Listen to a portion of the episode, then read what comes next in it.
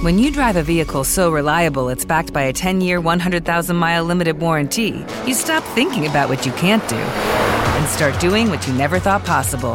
Visit your local Kia dealer today to see what you're capable of in a vehicle that inspires confidence around every corner. Kia, movement that inspires. Call 800 333 4KIA for details. Always drive safely. Limited inventory available. Warranties include 10 year 100,000 mile powertrain and 5 year 60,000 mile basic. Warranties are limited. See retailer for details.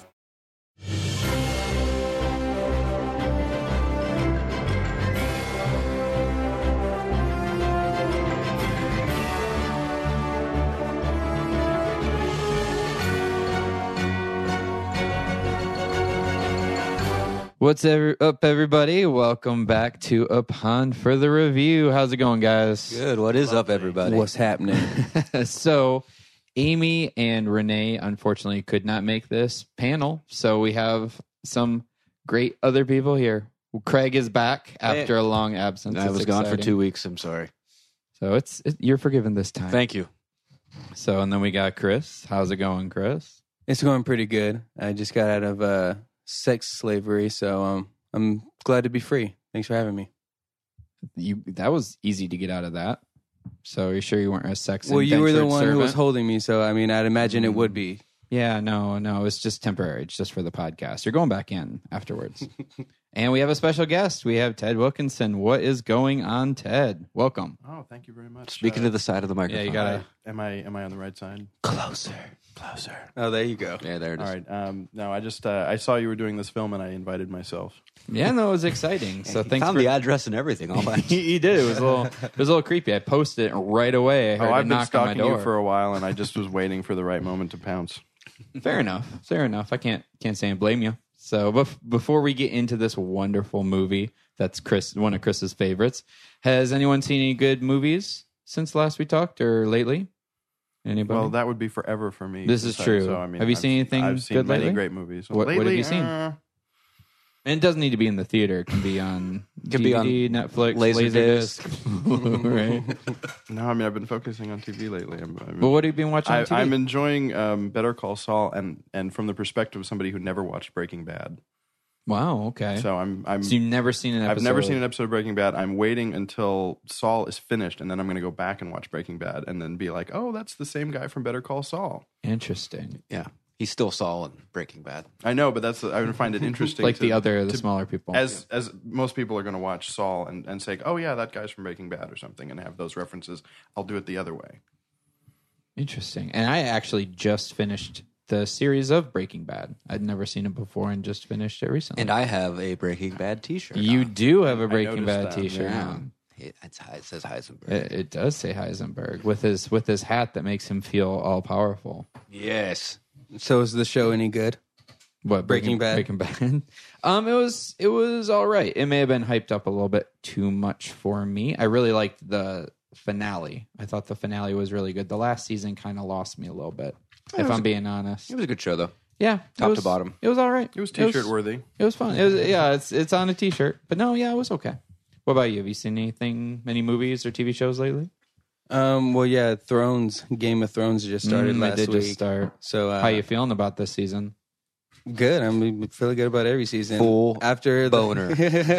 after the first couple, I just expect everyone I like to die. So Mm, with that mentality going into it, I think I'm ready. Yeah, you've made your peace. You said goodbye.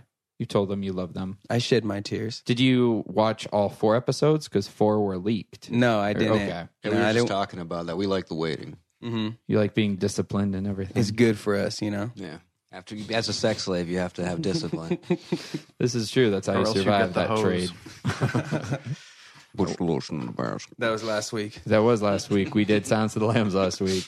what about you, Craig? I've just been uh, I've been catching up on the Daredevils, Mm-hmm. which How I you feeling about that? uh I like it. I, I you know I I'm still feeling it out. I'm only about four or five episodes in, and I I I'm actually went to uh, a panel yesterday at the Writers Guild. Uh, where they had like the showrunner Oh, cool. I love that guy from Spartacus and a whole yeah he's he's an interesting guy with his sleeves. Yeah, he has hilarious tattoos. That's true. Uh, he's very small and has big tattoos. It's great. Um, but yeah, no, it was it was really great. They had like the the head writer and like there's like eight writers there. all Oh, yeah. from, and they talked about it. So uh, that was it was really cool to gain their perspective. And They they talked a lot about um, fights, and uh, this was really this was the coolest thing that I took from from their their section of the panel because there's like it was a whole day event, but just to keep this short, they were talking about like fight scenes and like how they should be used, and they were talking about like they compared it to musicals, where something happens and it heightens so much that they can't do anything else but sing. Whereas uh, in in an action film or, or TV show, whatever, you have to have it so nothing else can happen, but they have to fight. And in musicals, they were talking about the idea of like you know you don't want to see a character change and then sing. You want to see the change happen within the song. And so they everything that they orchestrated with the fight sequences, they were talking about like you want to see the character, you want to see character come out and a character change during the fight sequence. I'd never thought about anything like that before. That that was a really really cool perspective, and that like changed the way. I, so I'm I'm kind of looking at through that lens now, and I kind of want to go back and see see what see what they've done. I know the first on the end of the second episode, I really you know you definitely see that there's a purpose for it. Yeah. Oh, that fight's amazing. In Yeah, the hallway. awesome fight. yeah, Yeah. yeah. So I, uh, I and I, I actually I just watched. I don't need to go back and watch it, but it's really freaking good. And they were talking about. I was like wondering how they did it, and they just they CGI'd out the track. Mm-hmm. That was Yeah. that was yeah, it was, a, it. it was like a one, almost a one shot. It is a one shot. Yeah. yeah. And uh, but uh, there's no camera operator, mm-hmm. and I was like, oh man, I, I knew they did it on track, but I didn't know they CGI'd it out. So there you go. That's that's all I've been up to. Like, you know, one little daredevil, but I like it so far. I, I want to get finish it off. Nice. I just finished it last night. Finished the season, and I'm I love the Wilson Fisk character, the Kingpin character. It was definitely. I don't. Um, you're on episode four, right? No, I'm I'm at like six right now. Okay, so they're going to develop him, and I think I mean they could build a series around that character because that was definitely a very fleshed out character, and performance has been pretty amazing. But for me, the the series it was all right. Like I, it's beautifully shot. I love how it's shot, um, and I think the fight choreographies are great.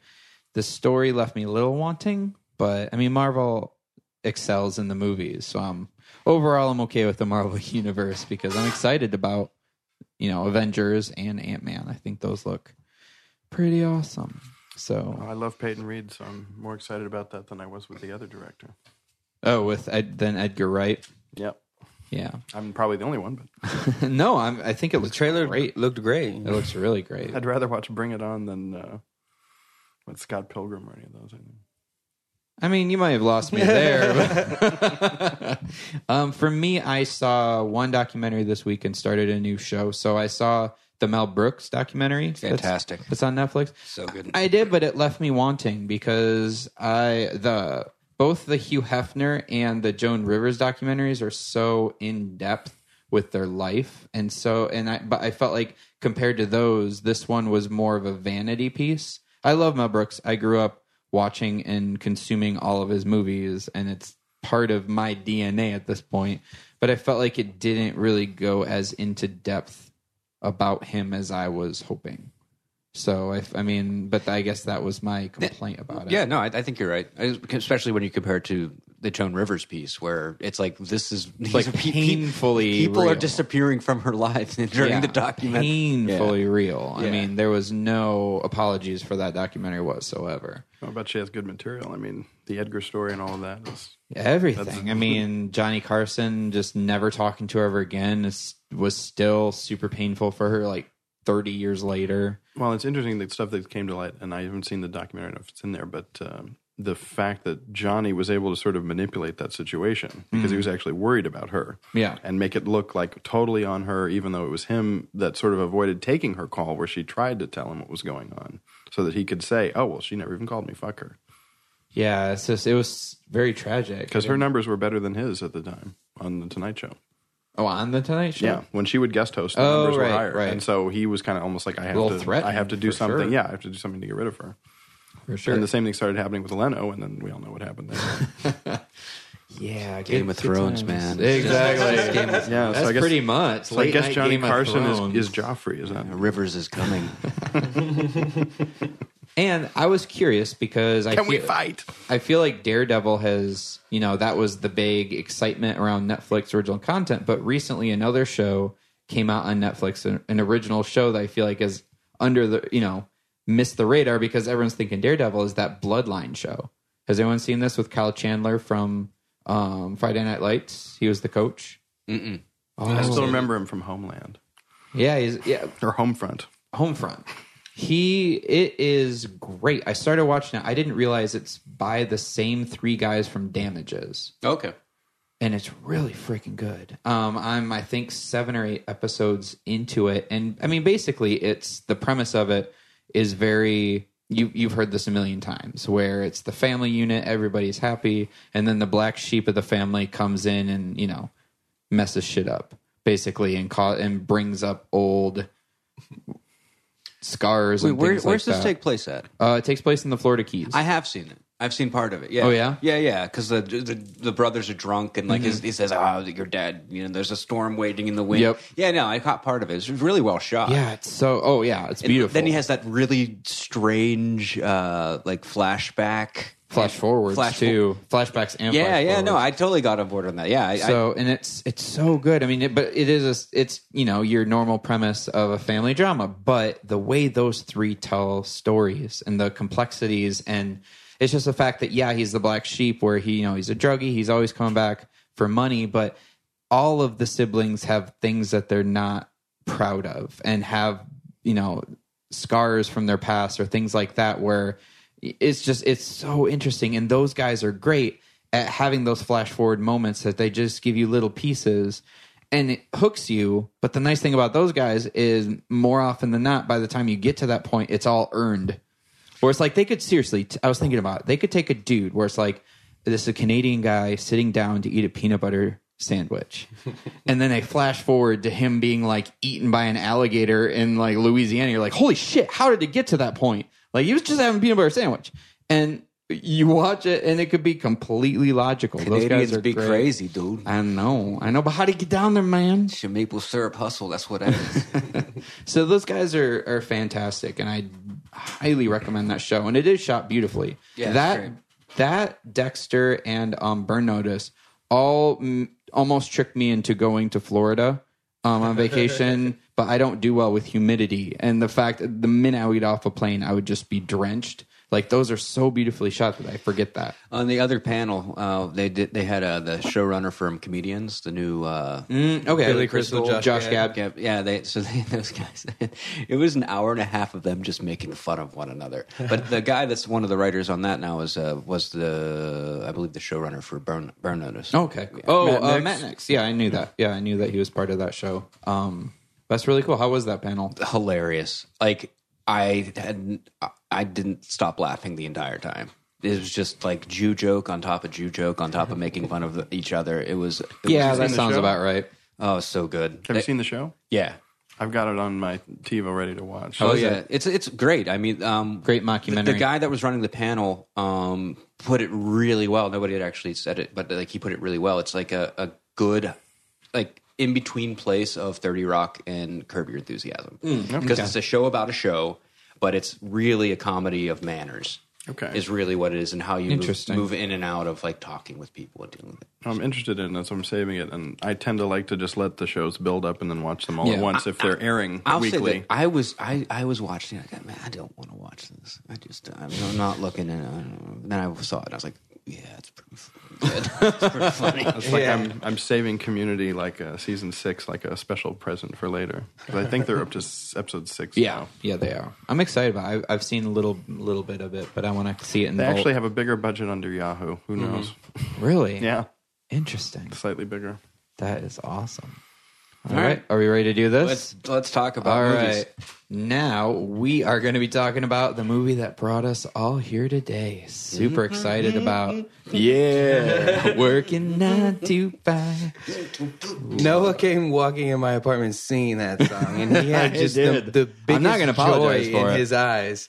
Yeah. Oh, I, I love that song. Are you kidding me? If you think about it, Will Smith is the Black Dolly Parton because he always comes up with the songs for the movies. Dolly did it before Will Smith. I'm just saying. Even Straight Talk has a great song. she's she's awesome. So we are talking, of course, about the 1980 film Nine to Five, about three female employees of a sexist, egotistical, lying, hypocritical bigot who find a way to turn the tables on him. So it's great. So really quickly around the room, did we did we like it, and what would you rename it if you had to? Uh, I loved this movie. First of all, I thoroughly enjoyed it. I didn't realize what a caper it was. Um, I, I, it really. Oh, there's tons of capers Had you and not seen shenanigans. it before preparing for this? No, Oh, no. okay. I, I had seen pi- like pieces of it, you know, throughout my life because it's been on television. Mm-hmm. I remember my my mom and dad watching it, you know, when I was a kid and not being allowed to watch it for whatever reason, because there's business involved. Uh, they wanted me to go into the arts, um, but uh, yeah, no, I, I loved it. I, I, I it, it was thoroughly enjoyable. Um, What would you rename it? um, I would. Uh, I don't know. Um, uh, uh, eight to four. I don't know. There you go. They did have that the Yeah, the flex, flex scheduling hours. later on. So, Chris, what did we think, and what would you rename it? Uh, no, I didn't really care for it. okay. um, and I, I don't think that you. I thought it was really. I mean, it was made in '80, right? So I mean, the this the sexist everything, you know, is just packed in there. Uh, and I don't just as a movie, I didn't. I don't know. Maybe it's not really my my oh, style. or fine. my We're gonna of- we are gonna get into it today. And I'm glad So, we're all for just not going to be fawning over it at least. And what would you what would you rename it? Dick Boss. Okay. Okay. Okay. Ted. Well, I mean, I've seen this over a hundred times. I that, I invited myself here because they were talking about it. I love this movie. you were very excited when I Oh my it. god! I mean, yeah, it's one of my favorites. I think it is perhaps the best structured comedy script ever written. Oh, okay. uh, and I'll get into why I think that as we go. But uh, I mean, it's just one of my favorite comedies of all time. So that early '80s, they had those runs of these really amazing comedies: Nine to Five, Tootsie, Ghostbusters. It was just a really strong time for Well structured comedy. well structured, but like just even thinking yet silly at the same time. Mm-hmm. Because you know, it's it's not just like you know what people would say something like, and I love like you know Happy Gilmore, but it's not. You're not really thinking too much. But Right. these are It's movies really where they're in reality. there's all levels of humor in this movie. You know, there's there's slapstick. There's you know her getting smushed in the elevator. There's you know wordplay. There's farce. There's you know, like you say a caper. I mean, there's just wordplay. Every, everything you can think of is in this movie, from from smart to silly. You know, her her with the Xerox. You know, it's just low and high comedy all mixed together. And I, the title is pretty perfect, nine to five. But I, I thought uh, if I had to come up with an alternate, skinny and sweet Nice. I like it. I like that. might work as an alternate.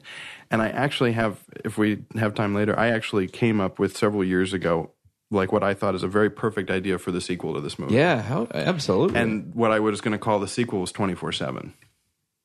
okay. Because as we've come from a nine to five business world to today, it's Sure. 24 Yeah. 7. Absolutely. I like it. So I thoroughly enjoyed this movie. I thought it was from start to almost finish. I really enjoyed it. I thought the ending kind of fell off a little bit for me. Um, just the way everything was resolved, I thought was a little not not ideal. It was a little kind of slapped together. I thought personally, and but if I were to rename it, I would have renamed it "Horrible Boss." Because it was basically horrible. hor- what he did yeah, yeah, See what I did there? There's no. It's not plural. It's singular. Yeah. So clever, right? You don't really Wordplay. count Tinsworthy as a bad boss. No, not really. Actually, Well, he's going to tell you you have to move to Brazil and you have no choice about it. yeah, That's pretty that just. dick. That, but that didn't really. Yeah, that's where it just didn't really work for me it's a, personally. it's a I just Deus Ex Machina ending. Yeah, I, oh, I I feel like that's timed to like that's one of the things that like now like yeah I'd love to live in Brazil. yeah, oh, But- oh, yeah, are you but- me? but- then it was City of God. Yeah, but he's Brazil. talking about the jungle, man, not, Yeah. not Rio. Yeah, but I mean you could you, you could this highly pick- pick a structured worse corporate place. thing. Yes, we're gonna move you to the jungle. That's awesome. He So- got a raise too. I might add. Yeah, he did. You'll get a He big did. bonus and you're doing me a personal favor. I'm not a boy that says takes well to know. I ain't a boy that takes no for an answer. So let's let's dig into this, guys. What are things that we noticed in this film and loved about it, and what not? What you got? I see we have some notes here. Oh, sure. We were we were told to take notes. No, well, yes, you were. So real quick, so this was Dolly's first film, and I felt like this was definitely the film that was supposed to break her into the multi-platform superstar that she, you know, she is. So I feel like for the most part, she's looked the same forever, and she's very timeless when it comes to. Once again, I mean, face wise, she's looked the same for a long time. So if we were to guess, if you know the answer, don't answer because it's that's. I mean, it's not cheating, but it's not fun. We have to wait for the audience to answer. Yes. how in this movie? How old would you say that she was? What are, do people? Anyone know this? I do. Or you do? Yeah. Okay. Thirty-two. You guys want to correct? It's very close. Well, I know the answer, but Yeah, go ahead. 34. Yeah, she was 34. But she kind of looks the same now. I think. You got a thing for Dolly? No. I, Who I kinda- doesn't? I, okay, dude. So I grew up with her. I, one of our family records was the Kenny Rogers and Dolly Parton Christmas album, and that is my Which is jam. fantastic. It is. It's It's, a fantastic great. album. It's so great. Yes. What a Christmas to remember. That's a great song. All I of can them are visually tell there's no irony in that statement. No, nothing. No, there's it's so freaking good. It's a great album. So and it's way well before he got a bunch of plastic surgery on his face. But I loved it and I grew up with that. And I, have kind of love her. And I have to say that, I have to say this too is like I had not thought about this in a very, very, very long time because like Dolly Parton was like one of the first people, uh, artists, musicians, whatever there was I was introduced to as a child, and. There was a very visceral response seeing her like a 1980 Dolly Parton for the first time in a very, very long time. Like the four year old version of me was like, "Oh, I remember that. I remember. I remember. I remember so those much weird feelings, like that that tummy upset. Like, uh, what is that? what is these giant? Oh, I like it. I'm very thirsty now. yes, I'm thirsty for Dolly. And you know, it's not just stunt casting because the next movie that uh, the director did was with Dolly, mm-hmm. uh, Little Whorehouse in Texas, which was you know, Universal's big movie of I think it was '82. Yeah. and uh, didn't really turn out that way. But it's actually a really pretty good movie. It's not as good as Nine to Five, but it's very solid and has a lot to re- recommend it. Awesome. What what other notes we have here? I was just curious what people thought because she. I think she looks pretty much the same. She looks older now, but I feel like there was I a can- twenty year. I can see thing the plastic where, surgery on her, but she still looks good. She's had some work, but it's good. I Yeah. like. I've never talked bad about her ever. No. She's she's fantastic. She's she the maybe best. still has the same wigs, and that's why you're. She's Yeah, yeah, How can you probably. talk bad about a woman from Tennessee who's like a child of, of a tobacco farmer with twelve siblings who made it? Yeah. and is married. Has been married to the same guy since like sixty six or whatever it was. And I don't. Does anyone watch Drunk History? The episode they did about her and Porter Wagoner. No. yeah. See, it's like it, it just you what a del- lovely person she is. I'll leave it at that. You had um, oh, what's her name? Casey Wilson played Dolly. That's awesome. Yeah, she was fantastic. So what do we got? Why are we so quiet here? If we if we love the movie or did not like the movie, what are what are reasons for this? I don't want to step on anyone's childhood toes. Bring you it, bring Uh, it, just bring it. But I feel like maybe we we might have had different childhoods. He's more of a Lily Tomlin man. Oh, I love Lily. I love Lily. I hate to break it to you, but she's not into guys. I it just makes it even more hotter She's now the because now I feel dream. like I have like a, a a goal or a task I have to achieve. You know, make me work for it, Lily. I'll do it. because I mean, for Chris, it's just getting too easy lately. I mean, it's like shooting fish in a barrel. He likes the challenge. Yeah, so go, go for those seven-year-old lesbians. Yeah, I'd do that. I'll get it. Uh, but there's a lot of I don't know. Like every time I saw like a a rich white boss, I just got fucking mad. And you, that's right, you motherfucker. You, you gonna treat those women like shit, and you're gonna keep the black man in the mail room still after all these years. Lily earned that promotion, and you gave it to a man hard. And it's I don't know, just like the real stereo stereotype of it all you know uh like a lot of the the women characters were still weak in ways you know like they had their strong moments but Dolly Parton still went back to her husband, right? So I don't, they don't like me at work, and I don't know why. Oh, you just pretty is all, Dolly. They just jealous. Come here, let Daddy make it better for you. You know, the only one who was really strong was Lily. She Yeah. had four kids on her own, and she was fixing garages you know and then um the other one jane fonda's part uh well dick i'm i'm a secretary now too. Like take back your ex-husband who cheated on you for his hot secretary. Well i'm a secretary now. Oh dick you shouldn't be here. You know like i, I just can't stand Well, shit she's like nervous that. because she's got her boss kidnapped upstairs. that seemed like the the last thing she was worried about. What was No, that I think- it was a cat dick. I'd make the argument that um, really Judy is the main character because she is the one that has the arc. Oh, absolutely. You know, uh, Lily's character is kind of strong, and she does get stronger, but there's not much of a change there. And same with uh, Doralee. But uh, Judy goes from basically somebody who's putting her life together again from scratch. Who would have? I think in the first scenes, like when Dick comes to the uh, the new apartment, and you've got the you know the new lady out front in the car and everything, and she, she would have taken him back right there and tried to like go back to their old life or something. And then by the end, when she stands up to him and and says that she's going to play sex games or do M and M's, and he can't stop her.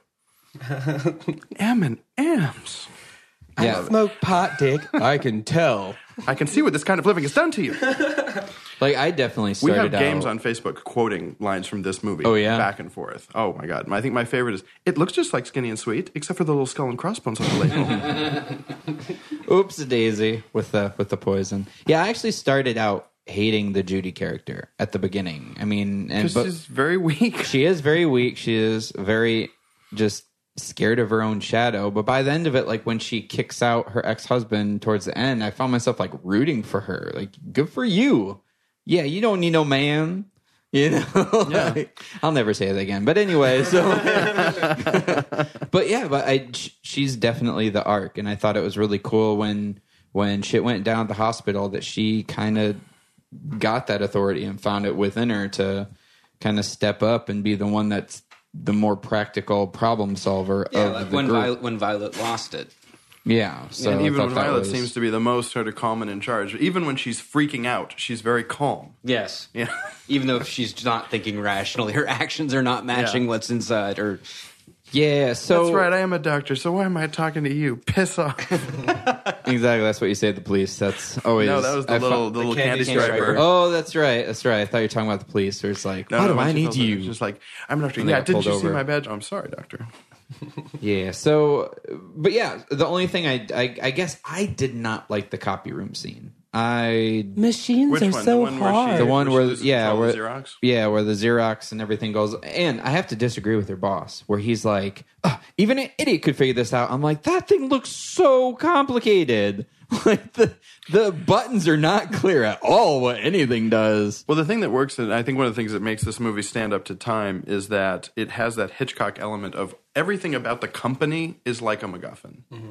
Yeah. There's literally there's no like who, nobody cares what this company Yeah, nobody does, knows what they do. why it's there, what their job is. It's all just it's like they work at an office, and, and that's isn't the name of the company super Consolidated ambiguous? Corporation? That sounds like an umbrella. Yeah, it's what. Like- yeah, well, and that was a very. I think it's a money thing in the laundering. 80s, you know, there's conglomerations. Well, that's what Hart was doing So yeah, but with the Ajax warehouse. But it is. I mean, the story is pretty timeless because we definitely saw it again And it's in not Horrible set in any Bosses. city. So It's it's obviously filmed in L.A. if you know L.A. if you look around Yeah. and everything, but uh, there's never any indication of what city they're in Mm-hmm. or any of this. So it's all all of those choices I think made very deliberately by Colin Higgins to keep to make it a universal and timeless story. Because uh, the, the the script is credited to Patricia Resnick and, and Colin Higgins, and and I I believe it was a Resnick wrote a script and then Higgins came in and basically revamped it. And if you look at the films that he's written, uh, like Foul Play and um, Harold and Maude, and especially Silver Streak, uh, he's one of those people that I, didn't ever really do anything bad, died very young, and so he's kind of been forgotten. But I mean, Colin Higgins is, is one of the best writers of, of films ever, I think. Those are four top notch yeah, movies. absolutely. Yeah. I mean, even Best Little Whorehouse, for its flaws, is still a, a good movie. One of my favorite lines from this movie is when um, Doralee says, "I'm a married woman," and her boss is like, "And I'm a married man." That's, what, makes it so perfect. He tackled her to the ground. he really did. And the thing is, like, in that day and age, that wouldn't have been considered super unusual. no, not at all. That's why I don't think you could make this movie like how it oh, was no. written But today. you, but you you kind of do in Horrible Bosses. Instead, you have the Jennifer Aniston character saying all of this stuff to Yeah, it's- Charlie Day. Which is this basically the fantasy scene. Yeah. Done, Oh. done as the actual movie. Yeah. Oh, I love that. Where it's like, what about something about the pants to show off your package? I thought that was That's when that's when this movie got me. Honestly, like kind of when- hot, right? When you just put the translite of like the Wild West outside Oh, the office yeah, window. like I was like, oh, what the hell is going on? Because I was like, I, I didn't realize like I didn't know what I was getting into I at can't all. work with those stripes glaring at me. Take that tie off. Oh man, I was like, Unbutton oh, they're your doing shirt. they're doing fantasy bits. They're doing stoned fantasy bits. yeah, give me it. I know you got a hus- or a wife at home, but You're my wife here You're now. my boy from That's nine to five. You're my I boyfriend. know she was sticking it to him and all that little taste of your own medicine, but that was still hot. And how can you how can you not right. love the shot of like Dabney Coleman's head against Dolly Parton's breasts, like in a two shot? Mm-hmm. God. I don't, I don't think I got that right. Let's do another take. Let me get my other ear. Mrs. Rhodes, I'm not that kind of boy. I gotta get my good ear. I mean, I guess it was Lily's fantasy, so I shouldn't. Um, it's her fantasy. I shouldn't take this away from her. But I didn't understand in her fantasy why she poisoned him and then, then dumped him out threw him out of the building. I'm like, Well, you know, Kind it's of like you can't redundant, you can't right? kill Rasputin just one way. Yeah, you have to cut off his wiener and put it in a jar. when you're right, you're right, Craig. I know. When you're right, you're right. Hey, you can't argue with facts. One one thing I was that's always struck me. I said it's that it's very structurally perfect. If you you really, Craig, when you go back and watch it again, you'll really appreciate this. Almost every small incident in the first section of the movie is setting up something for later, especially Yeah, stuff that seems so com- many tossed off for no reason. Yeah. I mean, like his chair randomly having a problem, and it's mm. just completely like, oh, Doralee, what about this chair? And he said they do it twice. And so that when it happens, it's something that you'd be like bullshit, but they set it up right. You know, and setting up, you know, oh, Roz listens in the bathroom, so look for her feet, and it's mentioned twice, and then Laws then of laws of laws of three. the law of three. That's why it's it's it's so well structured. I mean, what else do I have here? Uh, the chair, all that. I mean, there's there's any number of things. You know, why the random scene? Oh, she's building a garage door opener. And, and you don't think about the fact that that's seating the garage door for later. You just think about, oh, she's having a scene at home and happens to be doing a garage door. I, yeah, but it, it does it does accomplish the uh, that she is also um, you know she's capable. Yeah. she's more than capable. She's doing essentially what a man should be doing. Right. and that that's how it's sold in, at the top of the thing, and then, Right. then that has a great comedic payoff. But it's at the end. almost the sort of movie that when you're writing, if you're writing, you almost want to do this stuff backwards. You say like, "Oh, we need to do X, Y, and Z. Therefore, we need to establish in the beginning, right. that- yeah, that yeah, it X, definitely Y, and felt Z. reverse engineered. For Yeah, sure. which is what makes this film so strong. Yeah. I, um, I do find it interesting that this movie came out at the climax, like literally of the 70s. I mean, it was the right at the very end of the 70s where I mean, you had a lot of the the civil rights and a lot of different things for gender equality, things like that. I find it interesting this came out in the 80s and then at some point in the 80s all of a sudden it became the boys club again. And all this, the man's man, and I felt like there was a big step back. I felt like there was Well, a, there was the ERA amendment losing and all of that kind of stuff. It killed a lot of the momentum of that stuff in the late 70s. And Do you want to elaborate on that a little bit? Well, uh, the Equal Rights Amendment was something that was a, they wanted to amend the Constitution to basically codify women's rights in Mm-hmm. the Constitution, and it uh, was a, a amendment process takes several years. Over the states have X amount of time to ratify the bill, and it got to the point where they they didn't make it. There was a, not enough states ratified the, the amendment, so it died. Even though it had passed Congress and all this, it was a big big cause. Thanks, the- Indiana. thanks, Obama. Thanks, Obama.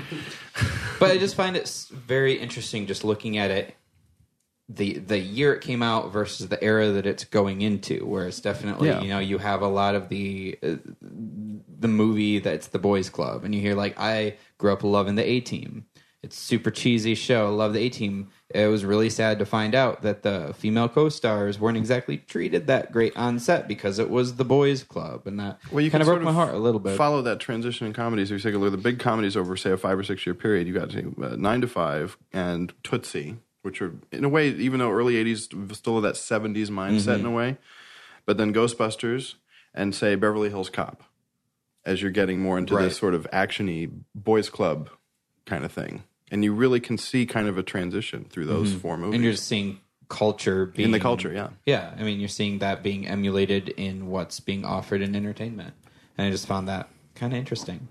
And I, will, I don't know if anyone here has seen Horrible Bosses 2 or not, but there's a point where uh, Jamie Foxx's character, aka Motherfucker Jones, actually calls Jason Bateman. He's what do you call her? He he um he said, "You're Jane Fonda." like he references the nine to five. But no, I think the Jason Bateman character in both the Horrible Bosses movies definitely Lily Tomlin. He's not. He's he's not fond in that. so it's really just showing you how dim that character is that he would think it was Jane Fonda.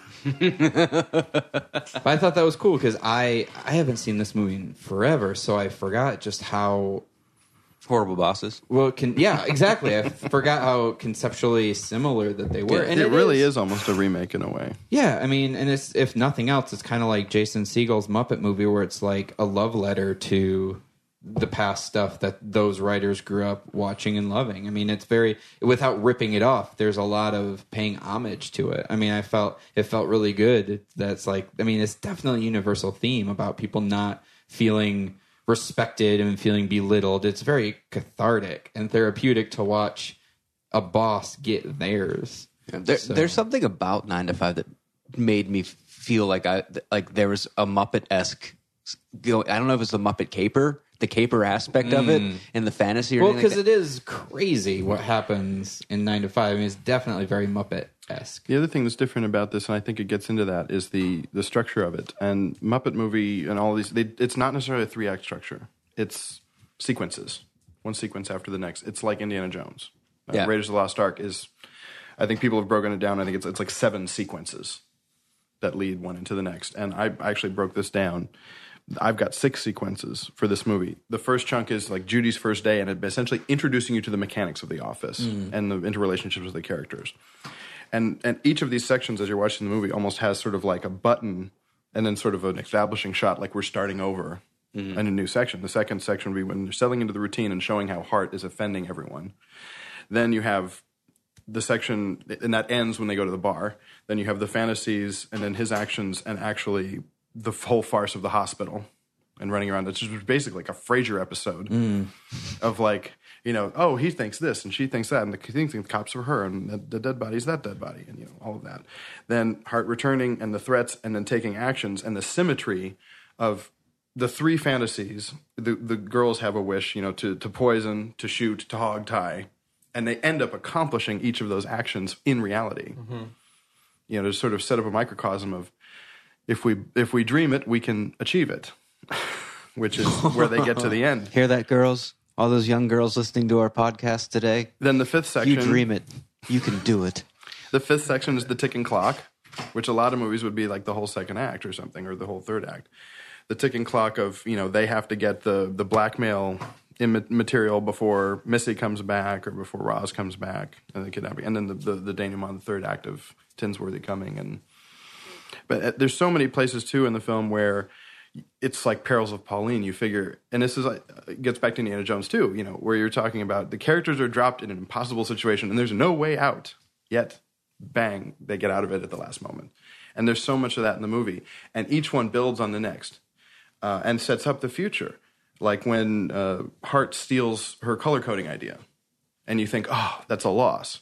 But the fact that he stole it means that he was granted unlimited powers in his area, which is what allowed them later to make all the changes. So what was a terrible thing turned out to be the thing that allowed them to do the good stuff later. the so it office was, look like Easter. Yeah, they put colors. Right. They color coded the office. and the only one that's kind of bullshit is at the end is Tinsworthy basically coming in and just removing Hart from the situation when there was really nothing else they could have done to stop him because they had no leverage over Hart at that point. Yeah. Mm-hmm. Because even if, you know, Violet, stand by me, you know, fine, she stands by him, but as soon as Tinsworthy's gone, he's going to call the cops. Yeah. You know, so that's their really sort of Deus Ex Machina ending, which is a little bullshit. But at this point, the movie's been so amazing. It's the end. I'll give it to them. The thing I don't like is the the sort of like what happened after the movie is so sort of out of character with the rest of the movie. You Oh, about her becoming a country Jane lady. She Fonda became married the Dolly Parton. Xerox repairman. Oh, God. it's just like an excuse to use some dumb clip from Derp, earlier. derp. Yeah. I actually didn't watch all of those. Oh yeah, see, it's basically I think they Oh, were just doing Animal House. Yeah, I didn't like it, so I turned it off. Yeah, I and- forgot, and what I- was, I was what like, was I Lily really- Tomlins. Lily Tomlins was oh shoot, like she gets promoted. or Vice something. It's- president. Yeah, it's like really. Yeah, she gets Of that. company. Dora Even- League be- for being- quits and becomes a country western Becomes singer. Dolly Parton. Yeah, and then they showed her with the lasso. Yeah, it was. It, she becomes vice president due to her cool and collected nature in a crisis, and then shows her like you know with it's Willing like, out the body in the hospital. you know, and, and Franklin Hart kidnapped by Amazons and is never Yeah, seen he was from never again. seen it's from like, come on, he- that's yeah. so stupid. Yeah. And the rest of the movie is not on that level, so I didn't like that. And of course, if you want to get really nitpicky, the special effects in the in the fantasy sequence were not even really on par for 1980. Yeah, I mean, that- the way Hart's head spins around. But that's like- what I liked about it. That's I loved that. I could you could argue it's charming, but but I was tasked to find something to complain about. So yeah, no, I love that. I love that was like one of my You favorite were. parts. so I did I did my job. But okay, so what about you two? What did you think of the ending? I just definitely felt like it was a cop out, quick, nice little ribbon to quickly get him out of the situation. I, uh, at that point, I'm like, what? I don't know because like my thing is this: is that there always there's a fear of the people above you in the office, and that that is built from the beginning uh, all throughout, and it's referenced several times. Yeah. and so in where he has gone with uh, his trajectory, Hart's trajectory of like and, and the way he is manipulated and lied and stolen and all this stuff. Really, the only thing that can happen is like this power from on high you know, this man in white to come down and like pick him out. I don't see where else. Literally, could- Colonel Sanders yeah, coming yeah, to no, they do. it's like was it uh, the uh, Lebowski, but uh, or Colonel Angus. I don't know. It was somebody. Colonel Angus. Colonel. Oh, gross. You want me to leave? Just tap me on the head. Um, but yeah, I, I, I, I, I don't see where else they could have gone with it. Truthfully, um, and they did build Do you it. think it was one of Exactly. those They they, they they're kept like- painting themselves in a corner. Well, they and- built, well they did they did build it into the the structure of of the company though. Like Oh, yeah, and, yeah. And, and there's this mythical thing that's talked about. Oh, well, we don't see Mr. Tinsworthy, Mr. Tinsworthy. Yeah, yeah. Oh, So God. that- and Sterling Hayden is perfect for that part. perfect. Yeah. So I, I I didn't hate it. It didn't. It I I see what happened and I I I, I Yeah. forgave it. I think it's just weaker than the. I mean, every Yeah. other every other situation that they get out of Yeah. through chance or through something that was engineered unbeknownst to them is totally logical, makes sense, doesn't feel like a cheat. That's the only one, and it is set up like you say, but it's the only one that feels the kind of like "Eh, that was a little convenient. But it's I think they at the very end you can do it. they could have front loaded it a little better. Yeah. But no, no, it's great. yeah, yeah. I think what we're all saying is that the damages writers are so much better at fulfilling endings. I think. I mean, that's the interpretation. I, I. I I only would have been satisfied if they if he would have died. Hart. Uh, and the girls didn't even have to kill him. Like the people he was on the phone with, I'll pay you your money when I pay you. And he hung up. Like if they yeah, see, that would would've been killed cool. Like, him- yeah, some the people he screwed over in the Ajax warehouse deal, they came in and just killed him. You know? Yeah, like, but I'm telling you, they gave dude a fucking bonus and then sent him to live in Brazil with other rich white men. Like, No, no, no, no. He was going to the jungle and live in a hut. because why? Still, what the Why- fuck? He why? still gets all that there? money when he gets back, though. Yeah, exactly. That just means Yeah, he And he got money credited for all of their ideas Yeah, but again. His wife was gonna his wife was gonna spend it all floating around on some Dago boat. So Not like he cares. He's basically just paying her to travel. He could give. He does not care Six about weeks. whatsoever. I think I'm crazy if I float around with you. What notes do you have, good sir? Because I want to hear your side of things.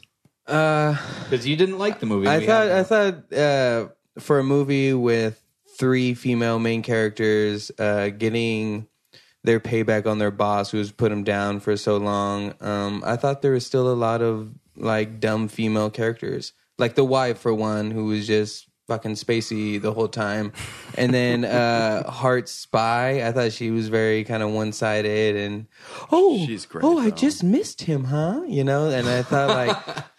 Do you remember her from the Addams Family? She's Fester's mother in the Yeah, Addams Family. yeah, totally. yeah, I just fucking put that together. yep. Well, now I have more respect for it, and I take back everything I just said. Holy said. merd! yeah, that's. that's But I mean, he he literally told uh, Dolly Parton's character, "You're either gonna fuck me tonight, or I'm gonna call the cops, and you guys are gonna go to jail." yeah, yeah, And after this was after wrestling her down. This is after all this seedy shit that he said, and still like that that there was no repercussions for that. And I just thought they went to show, well, you know, rich white men boss, you just got to do what he says, you know, tough it out. Like I didn't, I thought he should have died. Well, he, he sort of does if you read that, like what happened. yeah, to them, he you know? was nicked, kidnapped by Yeah. Amazons, never heard from again. Yeah, No, I think what would have been more satisfying is him going to jail for some reason. I don't know what, and his cellmate being like, "Why don't you wear that jumpsuit that I bought you? Mm-hmm. You know, the one that shows off your package." have some have some of this toilet wine. You're gonna fuck me, or I'm gonna call the guards. I know you have a wife at home, but in here you my bitch. You my bitch for ten to twenty. No, that's the, that's the sequel. That's awesome. So And and speaking Six of to nine Roz, inches. The, some of the character detail that's so great. work my six to nine. Depends how excited I am. Turn my six into a nine. it's the way you don't get shanked. Donkey And I thought the coincidence of the guy being poisoned who was in the same hospital room as Hart was a little cheesy too. Oh that's yeah, just, the that's one. just total farce. Yeah. That's It's it's very built French, on coincidental stuff farcical. like that. Yeah, it's like a, if you like Frasier, you'll like that sequence. Sequence.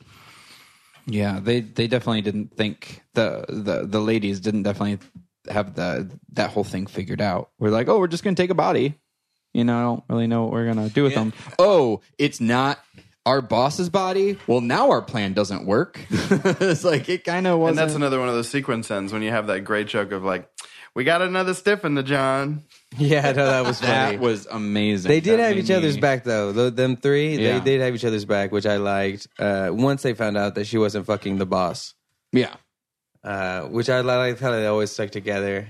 Uh, Yeah, because the first time you see them really like actually take Dolly in, so that wonderful shot in the bar where you have the, the three of them sitting together in the smoky bar, sort of like bonding over like their shared hatred for her Hart, and and it's interesting too because Hart hurt Dolly's character, he hurt uh, uh, Lily Tomlin's character, but he didn't directly hurt Jane Fonda's character. He character. insulted her over the fax machine. Yeah, but Yeah, that wasn't. pretty much but, it. but if you look at After the, he if you look at, but if you look at that uh, sequence leading up to it, the, the the the thing that gets Jane Fonda down there is not the Xerox machine. It's the fact that her friend was fired yeah.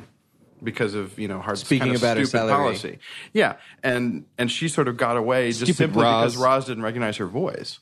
And so that's in my mind what sort of another thing that makes her sort of the audience's you know representative in the way that she's upset when it's not even about her that she cares that much about her coworkers or whatever that she's going to be just as upset as the other two are when they were directly injured by Hart. So that's a, gives her character maybe some bonus. I really wanted something to happen to Roz.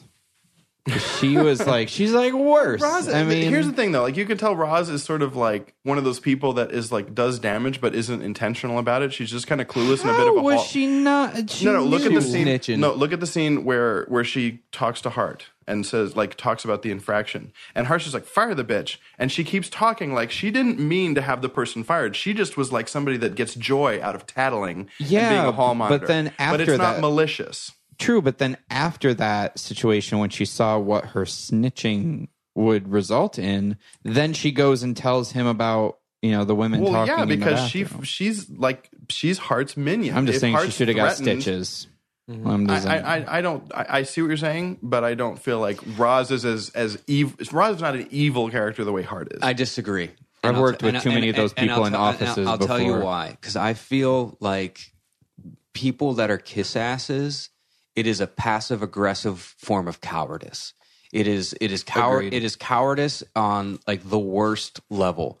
And I uh, I I hate her because at least at least with Hart he fuck no he's I up can't- I- front. He's up front about who kind, he is, He's kind of. I Yeah. mean, like he's, he- but like and he's even a little sort of uh, unthinking in the first scene where he's like introducing her, and, and she's like, "Oh, a deer." He's like, "Yeah, lucky shot." You know, he's like so in his own head, but in like his own world. But Roz, Roz would like if if the if the guard were to change, she doesn't have any values. Like if if her person above her would change, she would flip. She would be like, oh, and now I now I have to follow these rules and do this and this because there's there's no backbone there. There's no and spine. also the she's fact the is, foot soldier. She's the foot soldier. But see, the thing is, I don't Howard. even feel it, they didn't really establish it in the movie that she was tasked with this. well, yeah, it she, felt like she was. Administrative assistant, so she is That, basically is his that in her job description? Yes, that's what they, she's introduced as. You know, this is Mr. Hart's administrative assistant. No, I'm saying her going around and then bringing back bad news to him. Yeah. I just I knew. Yes, I know these he's Mr. This, Like she is Mr. Hart's office eyes, ears, nose, and throat. Like a company spy? Shh, well, I wouldn't say that. I would just say check under her, the stalls for her shoes if you're gossiping in the ladies' room. boom, It's, it's set up Fire. right there. She is the company spy. Fair. I just wanted something up to her. Yeah. Because I've known those people. I knew those people. We all do. In They're hall monitors. and all this stuff. Yeah, but they things need to happen to those types of people when they're just trying to stir up shit for no reason. The other thing I love about her, and I know you guys hate her, but notice that she's always wearing that little brooch. It's a pen. It's a little pen on a string that she wears on her dress so that she can pull it out and use it as a pointer to things and write on stuff. And it's just that's that lovely little character detail that's in so many of these characters, like the lush, you know, always having her little flask. And Oh, I love like, the lush. when you when you when you go back and watch the movie for a second time, you look at all this little details and just like little looks of things. Um, the the one joke that took me forever to kind of get, and I still don't know if I fully get it, is the the uh, I'll always know him as F Hart. Fart. Yeah, is it that or is it like fuck hard or No, something? Or oh. I think it's fart. Fart. okay, F art. Fart. Fart. Yeah. I guess so. When you were talking about lowbrow humor, that's the joke that came to my brain. I, I, I, that's one he has to be making fun of. That's the one he's referring to right I now. still think that the most lowbrow is Jane Fonda getting crushed in the elevator. it's pretty it's pretty Three Stooges. yeah, that's good. Yeah, that's just that's just a bad elevator system. What else? What else we got? Any more notes, Chris? Got anything else? I see you have a notebook of stuff. Oh, he's just looking. Ted, Well, I mean, let's let's talk about your idea for a sequel. That's- yeah, you You're read my mind. twenty four seven. So there's there's two ways you can really I think successfully do a sequel. You're going to continue the story, which would be like say Godfather 2 is continuing the story of the Godfather, or you do a remake and you change things around, which is grumpier old men. Hmm. It's like, oh, now it's in the summer. Mm-hmm. Now Walter Matthau's getting the girls. But you're mm-hmm. essentially remaking the film, but just you're changing up key elements. It's like what Bond does. So the the main thought in terms of a social issue of this movie is what? Uh, inequality, Yeah, like, but in what of what? men and women. Right. So for the sequel, what are you doing it now? If you're going to have the same characters and the same actors, they're quite a bit older now, right? Or yeah. So you do it about ageism. Oh. You have in my in my thinking, you have now instead of men versus women, you have young versus old. Okay. And Hart is now, by whatever means, returned from the jungle. He's essentially the And president of the company. fluent Portuguese. He's the president of the company. Um, you know, maybe uh, Violet and uh, and Judy still work there. You know, probably Dorothy's off doing her singing or whatever. And you now have somebody who's kind of like at Hart's level, who is doing like Hart type stuff, but he's maneuvering in some way to get Hart, like you know, retired so that he can take take over. And so he's running a scheme the way Hart was running a scheme. Then basically Hart uncovers the scheme and the younger guy kidnaps Hart. So now you've got the three girls have to get together. This time they're not holding Hart, they have to rescue him. Mm. So it's this it's that you flip it that way. And there's, you know, but that's the very basic plot ideas that I, I would take everything that you did, but set it in a preschool. exact same scenario, preschool. So it's still about ageism because you have like a kindergartner. and they got, I don't know, Or or Yeah, but could then why is Lily Tomlin there? Uh, because she's a little Tomlin. Oh, okay. So it's I like it. I saw you did there, Lil Tomlin. I love it. Or it could be some similar to like In Good Company with Dennis Quaid and Topher Sure. Grace, where Lily Tomlin, there's a younger, you know, new executive that's coming in that corporate's like, Yeah. this is our golden child, and But that's what I just was hitting on. Like you, you want to sort of I think it'd follow be the same interesting. the same story, Yeah. like scene by scene. Except you know, this time it's about ageism, and you know, Hart still gets kidnapped. Only instead of holding him there to find him, it's just all of that just sort of reversed. Or maybe the sequel is them going down to Brazil to uncat kidnap him from the natives. That's a continuation sequel as opposed to a remake sequel. Um, and speaking of remakes, what would do? You, is this the, the remake cast ideas or? Oh yeah, we'll, we'll get to. that. I just wanted to do a couple different pieces of trivia or things. Some of these I didn't even know. That I thought that. I mean, I didn't know many things, but you're going to understand with the first one why I said that because it's not like I'm an expert. I can't wait to see how many times Ted says, oh, I knew that. I was thinking that, but I didn't want to say. Well, it. yeah, no, no, no. So I didn't realize that there was a TV series based on this. Yes. That that for 85 episodes between 82 and 88. That's crazy. And the first three I seasons think it was were on syndicated. yeah. But yeah, the first three seasons were on ABC, and the second and final, or the the, the second part, second half of it was in syndication. So, and it, Dolly Parton's younger sister, Rachel Dennison, played Dorothy. I thought that was pretty interesting. Um, and Lily Tomlin originally turned down the role of Violet because she was working on The Incredible Shrinking Woman. And eventually she relented and had production of that film shut down so that she could work on this film. That's ballsy. It's like, hey guys, cool it. I'm gonna make this film right I don't now. know how you can sacrifice the incredible shrinking woman for anything. that's I just think that's crazy that she's. I the one that rolled my eyes. down. It's a podcast. I have to tell you. yes, we, yeah, yeah. It's it's all audio. Um, so this is also interesting because nowadays we have a lot of smaller films being released both in theaters and um, video on demand same day. Well, well, back when this was released, they were planning on also releasing this on VHS the same day as the theatrical release, but um, they postponed it for three months because once again, theater owners didn't want that. But I thought that was kind of crazy that back back then. Well, that makes sense. That Yeah, but cuts so their much, so, bottom line. so few people had VCRs at that point. And you know too. what? New tapes back then cost like a hundred dollars. Yeah, yeah, it was a different, just a different thing. But yeah, well, I mean, they have like rentals, VHS rentals, Right, but back that's then. why tapes cost a hundred dollars because Right. they would charge a hundred dollars to the video store and then they'd rent it mm-hmm. out for you know three or four bucks or whatever it was. So, and according to Variety, Jane Fonda was the initiator of this project. It was Yeah, the, Bruce Gilbert is her producing partner. in for the film. IPC. Um, and this was the third of six movies. Wait, made Jane by- Fonda's an insane clown posse. Yes. Things you learn. See, Yeah. the I mean, she's hides the one everything. that she's the one who came up with that line. You know, what are magnets? You know, That's originally how she got in with the Viet Cong was through the makeup. uh, It's a little slapdash, if you ask me, but I'll buy it. And in 2009, there was a musical version. Version. Virgin. There was a musical There's, version. there's many What'd you do with your versions. Noah? Sacrifice. there was is the key term. Um, My No. musical hymen has been broken. so yeah, a musical version that was on opened on Broadway on Friday, April 30th, and closed way far later, September 6th of 2009. and just say who did the songs. Uh, no, but it said the opening cast included Do Allison you want to know who did the songs? I do. Dolly. Did she? Mm-hmm. That's awesome. I would have gone to see that, but I didn't Well, you know can it get the cast album. Yeah, I just I just might have to do that. I think we should we should get, go do that, and we should we should find a woman, and uh, we should get her, and her her name should be Whitney Spears, and she will perform both Whitney Houston and Britney Spears songs. That- Well, that's that whole uh, That sounds amazing. Whitney Houston Dolly Parton connection. Yeah, we're gonna mash that up. Yes. Well, do you, and do you know where that song originally came from? Mm-hmm. Do you know? What the the bodyguard song? No. Uh, yeah. Do you know where it came from originally? What, you mean Dolly Parton Yeah, but do you know where Dolly Parton used that song? in her butt? it, she, it comes from Best Little Whorehouse in Texas, which is the movie she did right after Nine to Five. So I wasn't Colin far Higgins. off. yeah, technically you are correct. How did Um, we do this podcast without having a, an old fashioned ladies pot party? I know that's a really good question. like, we need that's to start. thing. I just start want everything that. to taste so delicious. Podcast, am I right? I can't get over it. See, weed was always good for you people. You know what always cracked me up so badly though is when Jane is really cracking up and losing it, and she starts like flapping her leg and arm in unison. Yeah. there's something about that that I always found super hysterical.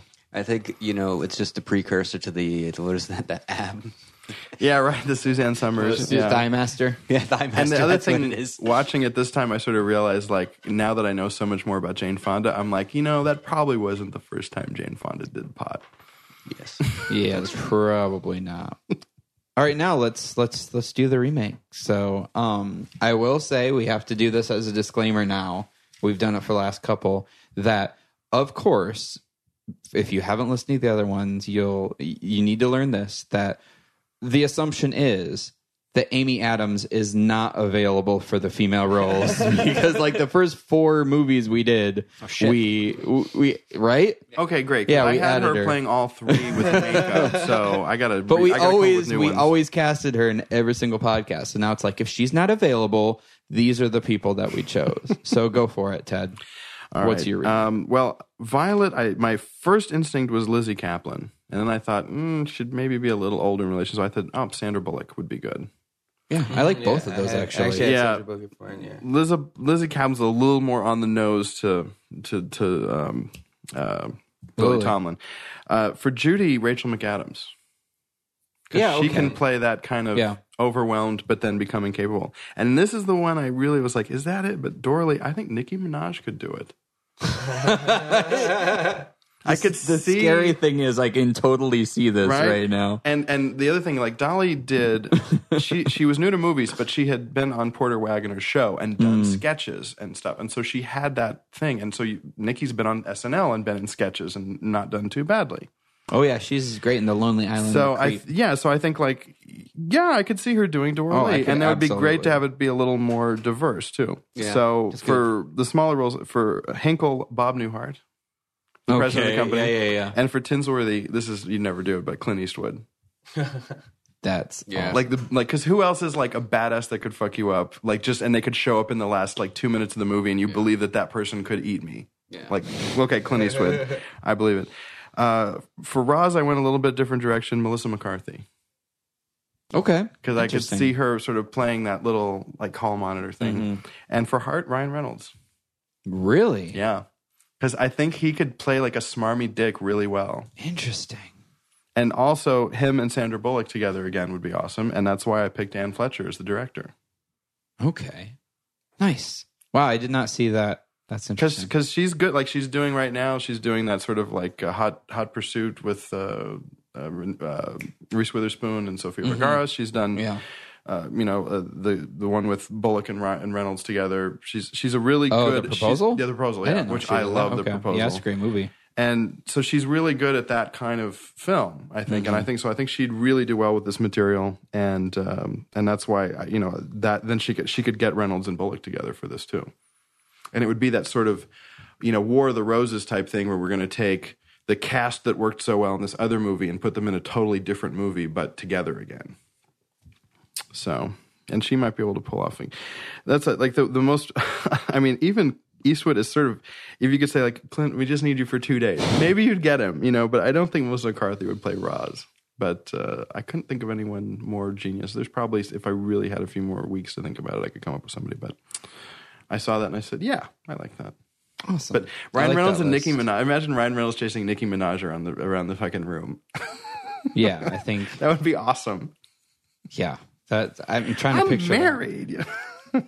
She's actually a really good choice for that. I'm I'm kind of mad at it. Because I'm like, who's like, a, who's a beautiful singer that would, you know, that's not that's sort of. I, I did think about her because I, I actually I started I wanted to like go musicians, but like it's not like it was in 1980. You know, there's No. a totally different thing. Like who's mainstream? Yeah, And so I started with um, oh, Chris- what's Chris Brown? Uh, Rihanna. Rihanna. Rihanna, and I was like, yeah, that's not good. Like she couldn't get there. I thought about Nicki Minaj, and I was like, she's not going to show up on time. and so I was thinking from a production standpoint, like it's just not going to work out. So then I Sandra Bullock would I'm get glad her in that you're practical about it. That's great. You have to be.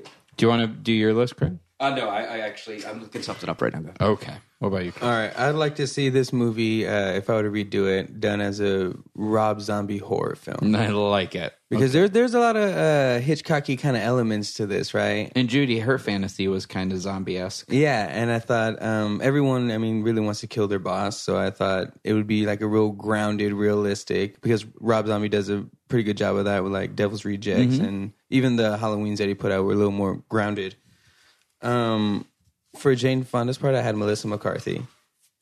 Okay. Uh, for Lily Tomlin's part, I would I had uh, Tina Fey and Pamela Adlon.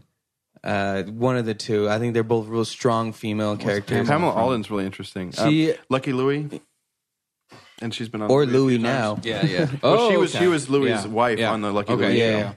She's hilarious. And uh, for Dolly Parton, I because I, I was thinking singers, but I couldn't really, Mm. you know, so I chose Scarlett Johansson because I think her in a sweater could get me through an entire movie like this. But I wanted to point out that I originally asked Noah to do a podcast on Blazing Saddles before he chose Nine to Five. Yeah. And- we'll get to it, just not for this. I just one. want no. That's what you. you- I mean, you choose. Uh, you choose what The we first R-rated review. movie That's fine. saw. I just want to know why. Why Noah? Why why throw aside my Blazing Saddles and my Animal House suggestions for Nine to Five? What does this movie really mean to you? There's a connection, and I I want to I want to connect that dot. To know the connection, you have to know the history of this podcast. And the first movie we did with you was what?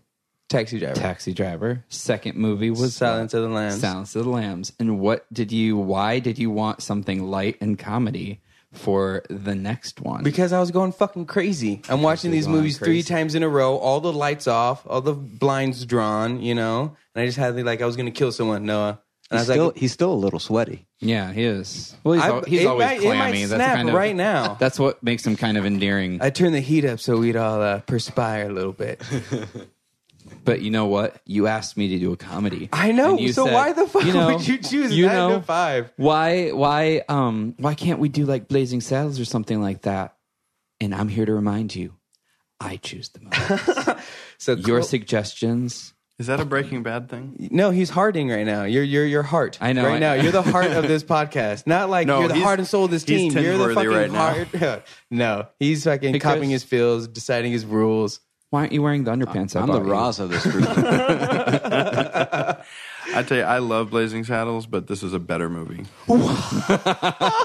Oh no. Blazing Saddles is funny as hell, we'll I deal. love it. We'll, but we'll but, cross that bridge. We are. but from but it. from a perspective of just writing and storytelling and structure of a film, this is a better movie, hands down. Yeah, so so this is kind of an interesting um, point. We'll we'll do our other remakes, but I do I think it's an interesting con- conversation. We also, when it came to Chinatown, that is studied in film schools and or you know for script writing as the perfect script or the perfect structure.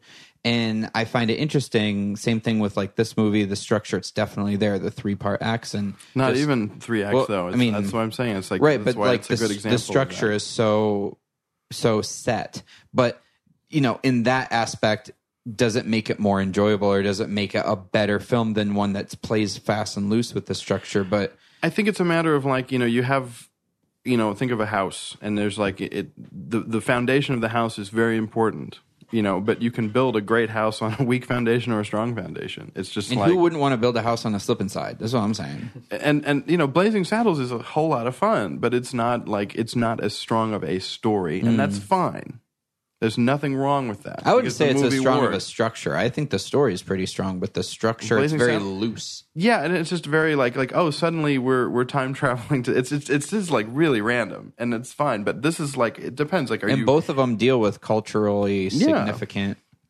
yeah and it's very, but it's very I'm sorry. I thought we were talking about House. Where's Hugh Laurie being mentioned at this point? I'm ba- bad with metaphor, guys. yeah. boom no I mean it, Blazing Saddles is like an allegory in many ways. Yeah. You know looking looking revisionist take on the on you know the western or something and that's it's great. But I mean if you if you want to you know be a good writer and you and part of that is studying things that were well done and, and understand taking them apart and like, like you know when I learned, learned how to sort of solve my Rubik's cube I took it apart and started looking at all the pieces and say oh that's how it all fits together and now I understand it better I just take off the stickers and put them all together on one side. When I took my Rubik's cube, this is true. I took my Rubik's cube apart. I couldn't put it back together, so I flushed it down the toilet. Why don't you just throw it away? Gotta get rid of Because I had to hide the evidence from my parents. I couldn't just throw it away in the garbage. My dad takes out the garbage, and I would have got beat. They see the broken Rubik's cube. We are not paying for his Then he college. clogged up the house for a couple of days. Water seeped out. Everyone had to stay in a hotel. and because of What is all that, the these dad's like, stickers? "That's my boy." Got away the with it. Nobody knew it was me. until today. Yeah. They're not going to listen. so what? What do you have? Okay. All right. Yeah. Yeah. So uh, for my director, I started with uh, Jill Soloway, who is the uh, Transparent. Transparent. Yeah. And I was like, well, let's see what she can do with a, a good female str- uh, strong cast. uh, so and then for Violet, I went with Catherine Keener. Uh, I like it. yeah absolutely. yeah. Um, for Judy, since we couldn't do Amy Adams. Amy Adams, I went with uh, Plan B, which is uh, Naomi Watts. Uh, she, she can follow that that that all American pulled off the street sort of look. Oh, absolutely. and then uh, awesome. even being Australian for Judy Lee, uh, well, she looks like she's from Ohio though. She does. She does look very flower Doralee. state. Uh, uh, I picked uh, Jennifer Lawrence uh, as the the buxom blonde uh, uh, secretary. Uh, for Roz, I also went with Melissa McCarthy, appropriately oh, I feel very good then and uh, for uh, Hart, Well, I'll, I'll do Tinsworthy first. For Tinsworthy, I went with Hulk Hogan. He has to wear the Colonel Sanders outfit then. If you're gonna have a oh. fantastical cameo at the end, you might That's as well go amazing. with the 1980s icon, which is Hulk Hogan.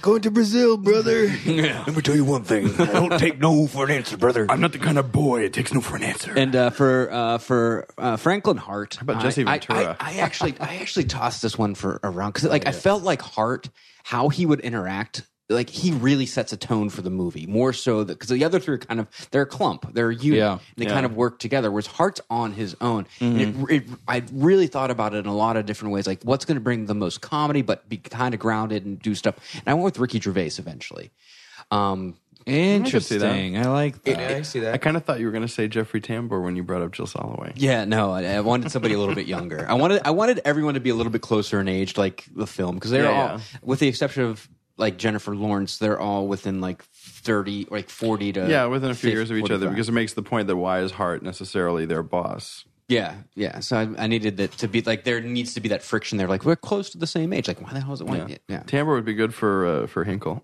yeah, for sure. Yeah, for sure. All We're going to start color coding the reports. for my list, I had the director. I had James Gunn from Guardians of the Galaxy. I thought he could make it. He's really great with pacing and with with painting all these different characters and just with the different layers. I think it'd be a really fun not only film but script. I think it'd be pretty fun. Uh, let's see. For Judy, the Jane Fonda character, I have Kerry Washington. Sure. I think she's pretty amazing, and she could both. She could definitely pull off that arc Yeah, in a way where you know. I, I, in fact, I think she would have been better at the first act of being endearing. I felt like Jane Fonda was almost too much, where she was too incapable and too squirrely for me to really. I mean, I get the point, I think but the thing that gets lost too about that is that when that movie came out in 1980, Jane Fonda is so known as being like an activist and being a super strong woman and a, like an ultra feminine and all this stuff. To have her come out and look mousy and all of this, she almost has to go so far the other way to make it work. But I don't and you lose that looking at it 35 years later and not having her so in the zeitgeist of the moment. I, I but I just don't think it worked. It was almost caricaturish. Like like I mean, even just saying that at the time, I think if I would have saw or seen it then, it would have been kind of like seeing Jennifer Lo- Lopez as a maid in Manhattan. You're like, nope, uh uh But anyway, so That's like, about like what it was, though. but I felt like I know, but that didn't work either. And I don't. I felt like it was too caricaturish. And I feel like Kerry Washington would you'd still be she'd, she'd Oh, still sure. be endearing in that first act where Fonda wasn't for me until the second and third act where I just really liked her character. Where she became Jane for her. Fonda. Absolutely. for for Violet, the Lily Tomlin character, I have Rashida Jones. For sure. I think she would be um, great, and I, I mean, just just with all that, I feel like that she would be great personification. I really did have a hard time with Doralee. I really did. And Doralee's the hardest one to cast. Nicki I. Minaj, I thought is a great pick, and I'm really mad that I didn't think And of then it. you'd almost have a whole thing that you get Jamie Foxx to play Hart, and it would just be like, you know, Black Annie, you'd like Black Annie 5. so I chose Julianne Hough. She's the she was Yeah, the um, Dancing Dancing, with with the the Stars. who then was a country singer. Um, I thought of Kelly Clarkson for a while. Yeah, okay, yeah, I d that would have been a good one too. Um, well, I don't know because I've seen Julianne Hough act, and she's My girlfriend mentioned Kelly Clarkson immediately. Yeah. I don't know why. I, I, well, I mean, from Justin to Kelly is pretty seminal, and uh, no.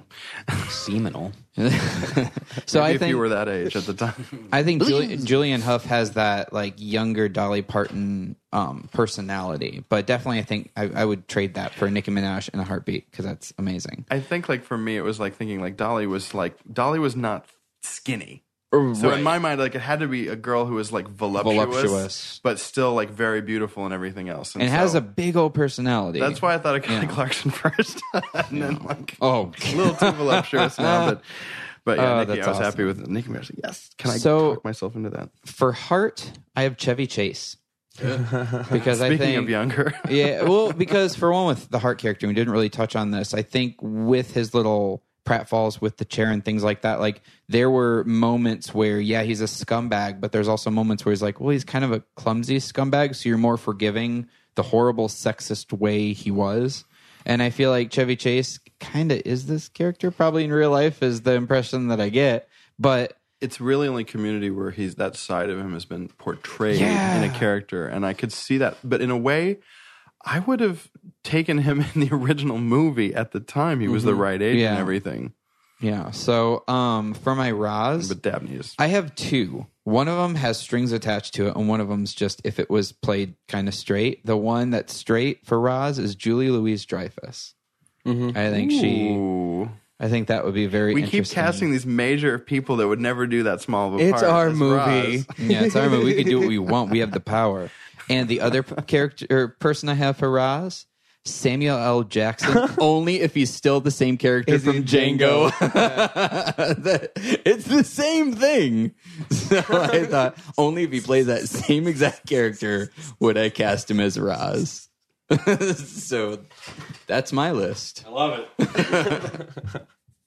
All right. Any last thoughts on nine to five? Any notes that we didn't hit before If you we haven't go seen into this movie, you plugs? should watch this movie. It's really good. I enjoyed it. And when you watch it, then go back and watch it again and, and analyze it because that's that's it's it's an in- incredibly fun and enjoyable movie to watch. But then if you care about this stuff or you want to write films yourself, see why this movie is so tightly structured. Yeah, and pay attention so to the structure. paced, but but just like this sets up that, this sets up that, and it's really something you don't appreciate until your second viewing fully. Unless you're like Craig and Fully, you, you're so knowing about all this stuff that you can pick it up on the first viewing. They do it. I just know like two two two rules. You know, it's like rules of tree and tree act structure. You know, no big deal. Chris, was there any? No, I'm last- ready to put this whole thing behind me and move on. Okay. All right. Well, then let's let's go into plugs. Ted, you have anything that you want to plug? Uh, yeah, I'm, uh, I've got a short film I directed Yeah. that's doing festival rounds right now. Um, It's amazing. We just premiered last week in Boston at Film Festival there, and I've got uh, San Diego's coming up at the end of May, and then we are in one in Athens, Greece. And uh, I can now announce it as uh, Mumbai, India, of all What? places. Oh, wow. I know. That is awesome. It's crazy. And then we, over the next six months, we've got like about 30 more places that we're ready to hear back from. But uh, it's called Midnight. We've got a website up, uh, www.midnightshort.com. And you can get all the, whenever we're playing and look at trailers and pictures and all that kind of nonsense. And I'm doing a blog there about what it's like to have a movie going through festivals. That's awesome. Nice. And it is a great film. So I Well, think thank definitely, you. And, I, I love and, it. and your help with it was yes, I helped one day. Yes, but it was great. And you see, you see the movie and you look at the, the, the dry erase board in the office scene. That was me. That was put no, all no, that no. stuff was together. in charge of that, and it looks so, all my my years of business as if have been you've the been sales. in an office. That's Yeah. why you pick nine to five. Exactly, Because exactly. you miss being in business. No, I don't because that just brought back so many horrible memories. Like there was this one dude who swear to God, one point, and this is a horrible job that I had, and very sarcastically, the guy's like, "How you doing today?" And I'm like, "You know, living the dream." Once, and he's like, "That's great." He would say that to me every single day for the next year and a half, even if I didn't ask how his day was going. I'd be like, "Oh, you know, is the water cooler?" I was like, "Living the dream." See, it because was some people worst. don't have comedy in their life, and when they get a little sliver of it, like they like they it's like if they've never had a cracker in their life and they have a saltine, they're like, "Is this like the is this like cake?" You know, it's Absolutely, and all I have Yeah. to say is my um, I have an alibi for the day he went missing. Anyway, Chris, do you have any plugs? Yeah, this is uh been Chris Fimbres, F I M B R E S. Check me out on Facebook along with mine and Noah's improv group, Vaguely Nefarious. Uh, we're some funny motherfuckers. You should check us out. And uh, maybe throw a old fashioned uh, pop party if you're out there listening. Yeah, you should. I mean, this just movie make sure tells that your you- husband cooks barbecue. That's a barbecue the life night lesson before. from this. yeah, that's a life lesson from this is to have pop parties. That's what I took from it. it's it. good brainstorming. I want to see that as a Facebook event, old fashioned ladies pot party. We can make that happen. Yeah. we can we can set it up through this channel right now. Let's do it. yeah, yeah, and everyone's invited if you can And- figure out and- where it is. And everyone has their has their medical card from the doctor. And you and you must bring Maui Wowie. It's Maui Wowie. I will tell you one thing about that. It's primo. it's primo. Uh, what, do I? got? Uh, this is Craig Cunningham. You can follow me at Craig Ernest uh, Twitter.com or whatever the hell that is. Um, yeah, I am uh, improvising in and around Hollywood, so uh, follow me. I'll let you know whenever uh, things happen. All right, thank you. Are you from Chicago? No, I'm not. I really, I lived there for ten years, but I'm not. Ah, that's where it came from. Well, thanks for being on this fun podcast. It was a pleasure. And Thanks, for the listeners. Look forward to you coming checking out our show next week where we talk about singing in the rain.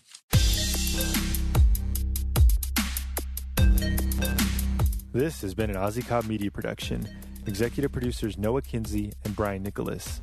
For more information, visit ozzycop.com.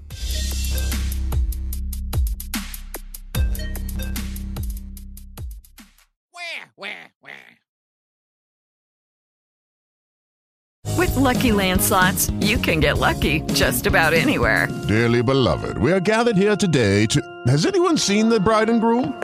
Sorry, sorry, we're here. We were getting lucky in the limo and we lost track of time. No, Lucky Land Casino, with cash prizes that add up quicker than a guest registry. In that case, I pronounce you lucky. Play for free at LuckyLandSlots.com. Daily bonuses are waiting. No purchase necessary. Void where prohibited by law. 18 plus. Terms and conditions apply. See website for details. With Lucky Land slots, you can get lucky just about anywhere. Dearly beloved, we are gathered here today to. Has anyone seen the bride and groom? Sorry, sorry, we're here. We were getting lucky in the limo and we lost track of time. No, Lucky Land Casino, with cash prizes that add up quicker than a guest registry. In that case, I pronounce you lucky. Play for free at LuckyLandSlots.com. Daily bonuses are waiting. No purchase necessary. Void where prohibited by law. 18 plus. Terms and conditions apply. See website for details.